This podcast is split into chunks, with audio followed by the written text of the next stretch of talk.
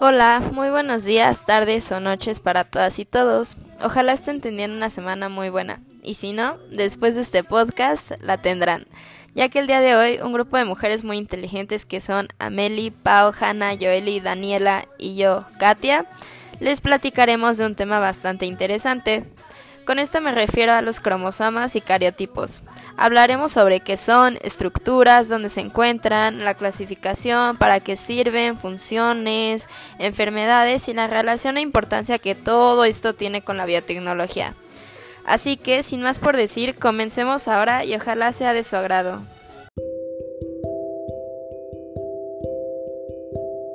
Los cromosomas son estructuras celulares que contienen el material genético de una célula en forma de ADN.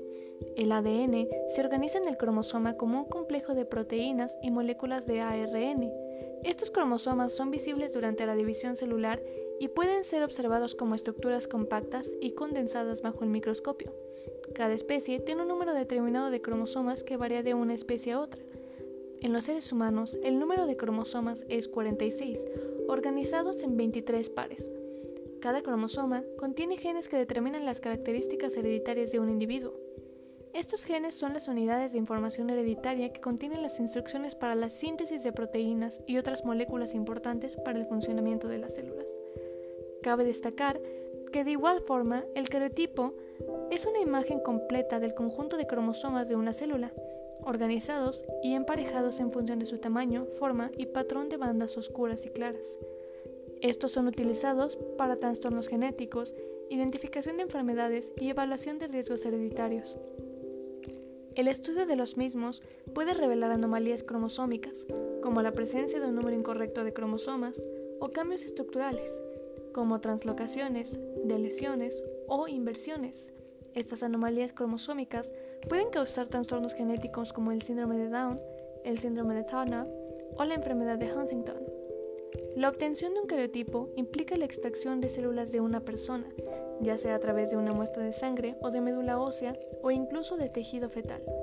Las células son cultivadas a través de un medio nutritivo y tratadas con una sustancia para detener la división celular en una fase específica, para posteriormente ser teñidas para hacer visibles los cromosomas bajo un microscopio. Después de esto, se toma una fotografía del cariotipo y se analiza para detectar las anomalías presentes en el mismo.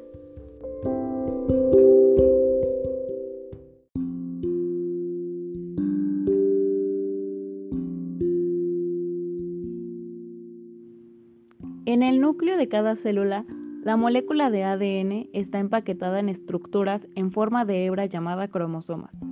Cada cromosoma está formado por ADN enrollado muchas veces fuertemente alrededor de proteínas, llamadas histonas, las que sostienen su estructura. Cuando la célula no se está dividiendo, los cromosomas no son visibles en el núcleo de la célula, ni siquiera bajo un microscopio. Sin embargo, durante la división celular, el ADN que forma los cromosomas se vuelve más compacto, lo que lo hace visible bajo un microscopio la mayor parte de lo que saben los investigadores sobre los cromosomas se conoció observándolos durante la división celular. Cada cromosoma tiene un punto estrecho llamado centrómero, que divide el cromosoma en dos secciones o brazos. El brazo corto del cromosoma se llama brazo P. El brazo largo del cromosoma se conoce como brazo Q la ubicación del centrómero en cada cromosoma le entrega su forma característica y puede usarse para ayudar a describir la ubicación de genes específicos.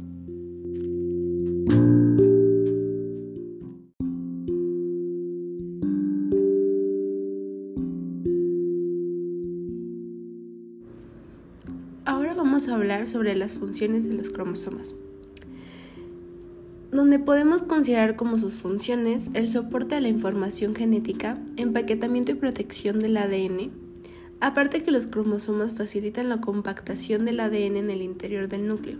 Además, las proteínas asociadas que facilitan la protección frente a agentes químicos y las estructuras como los telómeros contribuyen a preservar el ADN. Al igual, facilita la correcta transmisión del material hereditario. La estructura compacta de los cromosomas durante la división celular facilita que las células hijas resultantes tengan el material hereditario correcto. Ah, también facilita la replicación y expresión del genoma. Preserva el material hereditario no solo durante la división, sino también a través de estructuras como los telómeros. Entonces, ¿cuáles son las principales funciones de los cromosomas? Podemos decir que es contener, preservar y organizar el material hereditario.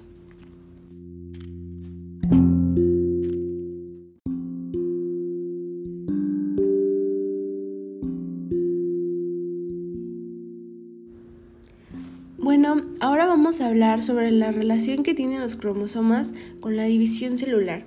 En la división celular los cromosomas se condensan y la molécula de ADN unida a proteínas y ARN forma una cromatida. Una fase previa a la división celular es la replicación o copia de todo el material hereditario, por lo que al inicio de la división cada cromosoma está formado por dos cromatidas unidas por el centrómero. Al final de la mitosis, las cromatidas se separan y forman dos cromosomas independientes, que se distribuyen de forma equitativa entre las células hijas resultantes.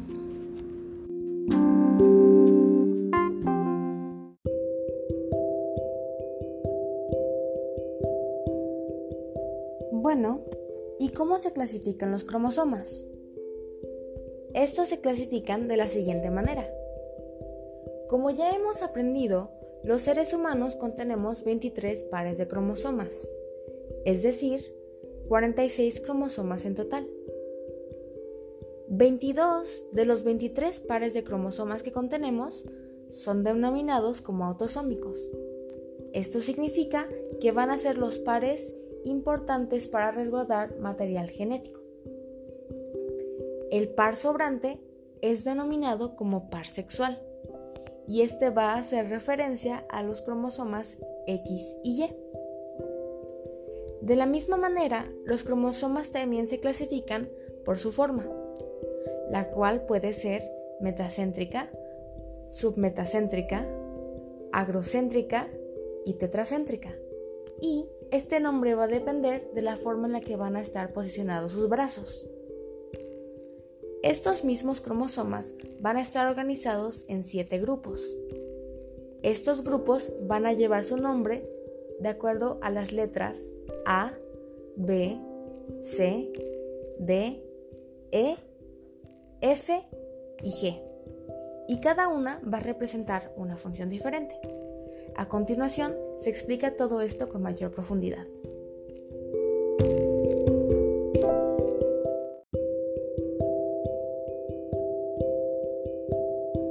Ahora hablaré más a detalle sobre la clasificación de los siete grupos de cromosomas. El grupo A comprende los pares de cromosomas 1, 2 y 3, y son los cromosomas más grandes. Los cromosomas 1 y 3 son metacéntricos, mientras que el cromosoma 2 es submetacéntrico. El grupo B comprende los pares de cromosomas 4 y 5, son submetacéntricos y son los más pequeños que el cromosoma 2 y son muy parecidos en tamaño. En el grupo C comprenden los cromosomas 6, 7, 8, 9, 10, 11, 12 y el cromosoma X. Todos estos cromosomas son submetacéntricos de tamaño mediano. Sin embargo, el cromosoma X es uno de los dos mayores del grupo. El grupo D comprenden los pares de cromosomas 13, 14 y 15. Son acrocéntricos y de tamaño mediano, pero lo más importante es que presentan satélites y la región del organizador nucleolar, es decir, el NOR. En el grupo E se encuentran los pares de cromosomas 16, 17 y 18. Estos cromosomas son cortos. El cromosoma 16 es metacéntrico, sin embargo, los cromosomas 17 y 18 son submetacéntricos. El grupo F comprende los pares de cromosomas 19 y 20, son metacéntricos y de tamaño pequeño. Y finalmente, el grupo G que comprende los pares de cromosomas 21, 22 y el Y. Estos cromosomas son acrocéntricos y presentan satélites y NOR, excepto el Y, que no tiene ni NOR ni satélite, y cuyo brazo corto es más notorio. No olvidemos que los cromosomas 21 y 22 son los más pequeños del cariotipo humano. Ahora, hablando del cariotipo, realizar un cariotipo puede determinar si hay alguna anomalía cromosómica, numérica y o estructural. El estudio del cariotipo no se realiza únicamente en diagnóstico prenatal, sino que podemos realizarlo en niños o adultos para diagnosticar enfermedades o trastornos genéticos. Otro tipo de alteraciones estructurales son las translocaciones y las inversiones. En el primer caso hay un intercambio de material entre dos cromosomas y en el segundo caso una región cromosómica se encontrará invertida con respecto a su posición normal.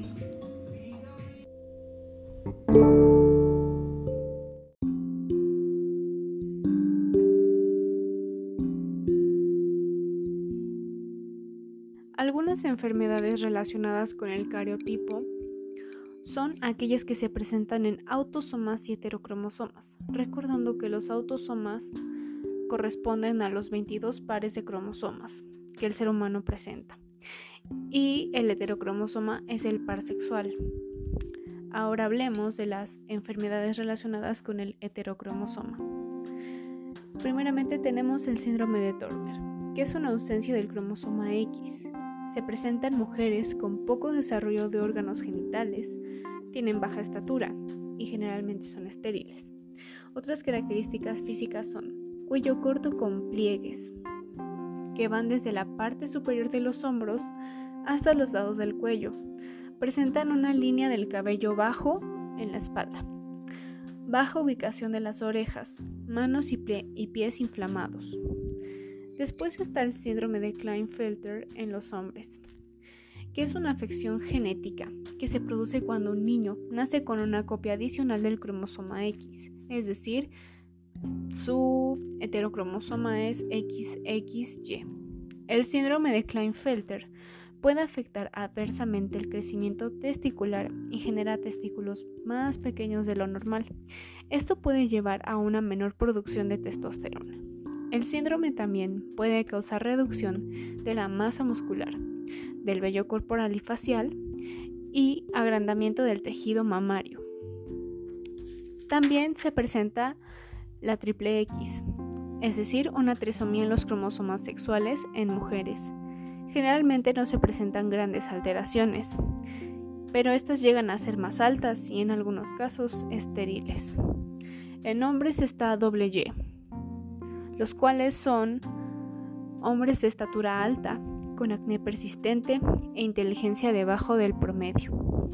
Ahora hablemos de las enfermedades relacionadas con los autosomas. Empecemos por el síndrome de Down, también conocido como trisomía 21, que es la que se trata de una anomalía cromosomática que tiene una incidencia de 1 de cada 800 nacidos. Y algunas características que los distinguen son el retraso mental, la estatura baja, pero es importante mencionar que el retraso mental varía en grados. También se presentan como características físicas las orejas salientes, la cabeza ancha, ojos almendrados, una leve microcefalia con branquicefalia y un occipital aplanado. El cuello también es corto. En pies, específicamente en, el pie, existe una hendidura entre el primer y segundo dedo, con un aumento de la distancia entre los mismos. También hay una afectación en genitales, la piel y en las manos. Después tenemos el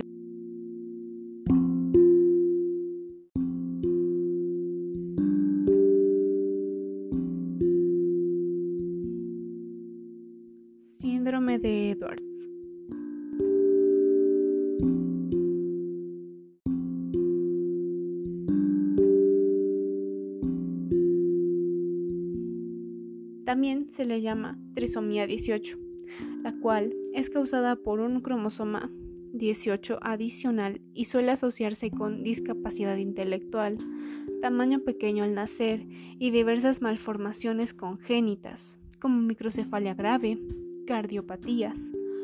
Tienen, a diferencia de aquellos nacidos con una trisomía 21, un occipital prominente. Después también tienen orejas de implantación baja y cara triangular, que es una característica muy marcada de estos individuos.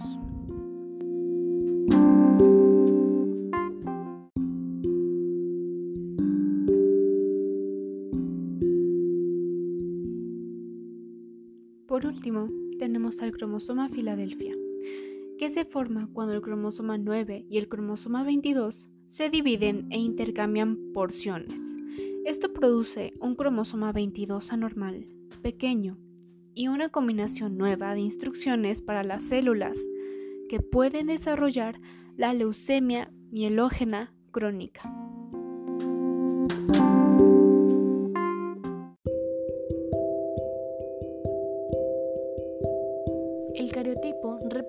Valor importante en la biotecnología, dado que éste permite identificar anomalías cromosómicas y otros trastornos genéticos. Por ejemplo, los cariotipos que se utilizan en el diagnóstico prenatal para detectar trastornos cromosómicos en los fetos, así como también se utilizan para evaluar el riesgo de enfermedades genéticas en personas con antecedentes familiares de enfermedades hereditarias. Dentro de la investigación científica, los cariotipos también son importantes para estudiar la evolución de las especies y la mejora genética. Por ejemplo, estos cariotipos pueden usarse para comparar la estructura cromosómica de diferentes poblaciones de una misma especie, lo que puede ayudar a entender cómo han evolucionado las diferentes subespecies. En la biotecnología, los cariotipos también son utilizados en ingeniería genética, y en producción de organismos transgénicos. La manipulación de los cromosomas y la ingeniería genética pueden ser utilizadas para producir variantes de plantas y animales que sean más resistentes a enfermedades, produzcan más cosechas o sean más nutritivas. Podemos concluir que los cariotipos son una herramienta importante en la biotecnología, dado que nos permiten identificar las anomalías y trastornos genéticos, así como estudiar la evolución de las especies y diferencia genética manipular los cromosomas para producir organismos transgénicos y continuar innovando en la formulación de nuevos productos de interés.